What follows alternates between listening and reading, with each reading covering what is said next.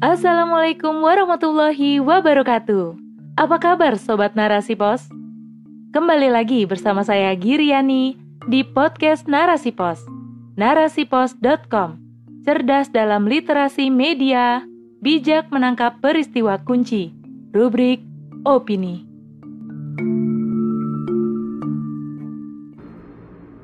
Pesawat CN235 cengkeraman asing dalam dunia industri oleh Dr. Lailatus Sa'diah.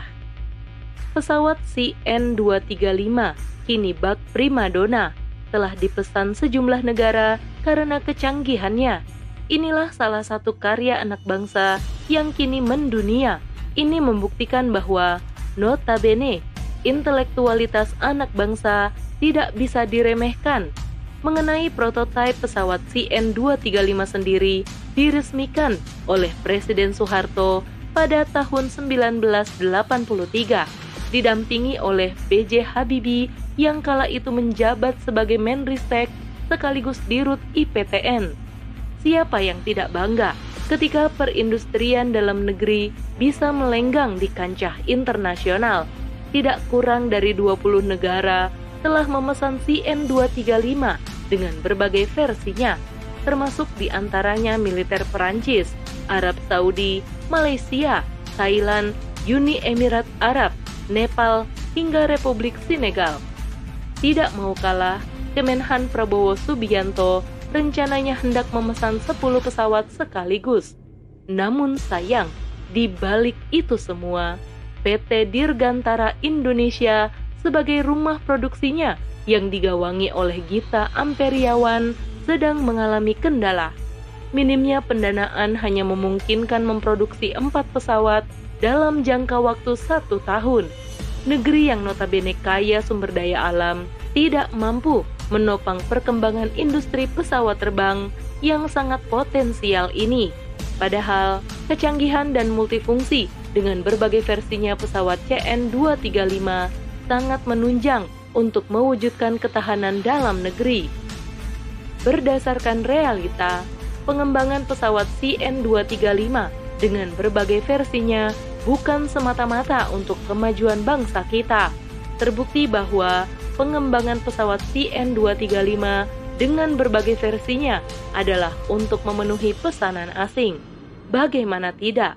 Faktanya, pemerintah melalui PT Dirgantara Indonesia sangat berambisi memenuhi permintaan luar negeri dengan menggandeng Jet Investment Group SARL untuk mengembangkan serta meluaskan penjualan dan memperkuat pendanaan.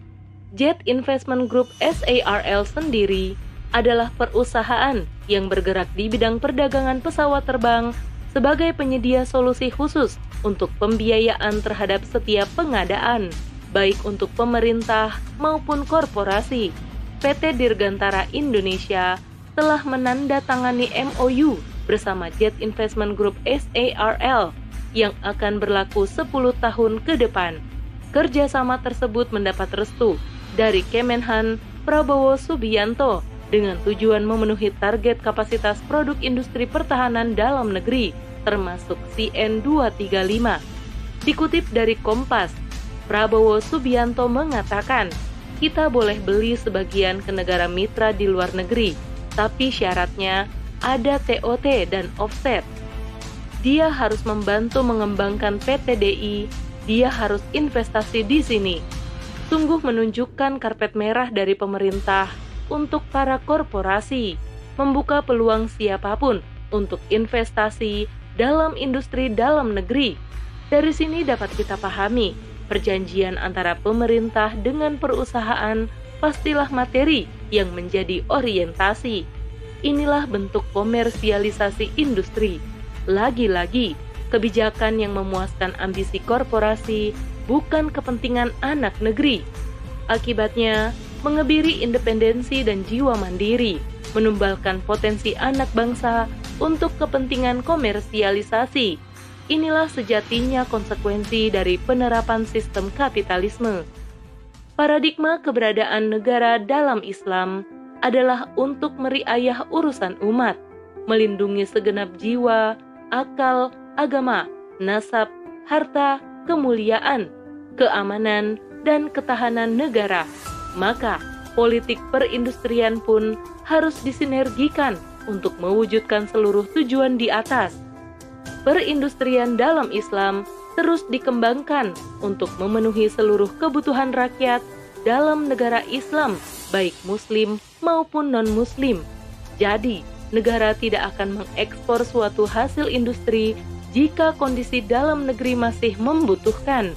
Selain itu, perindustrian dalam negeri juga dibangun atas dasar strategi dakwah dan jihad, baik itu jihad ofensif maupun jihad defensif, baik yang berupa fisik maupun non-fisik, berkaitan dengan pengelolaan industri dalam negeri, harus disandarkan pada syariat Islam dan tidak boleh bergantung pada korporasi maupun orang-orang kafir, baik dari segi teknologi maupun politik perekonomian yang menopang industri.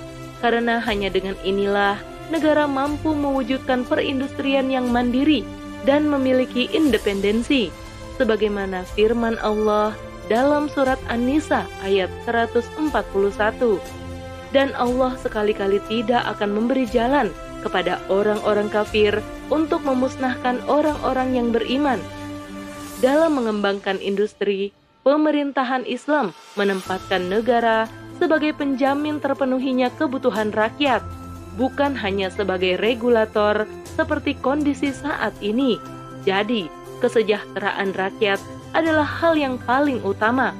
Begitu indah aturan Islam jika diterapkan secara komprehensif.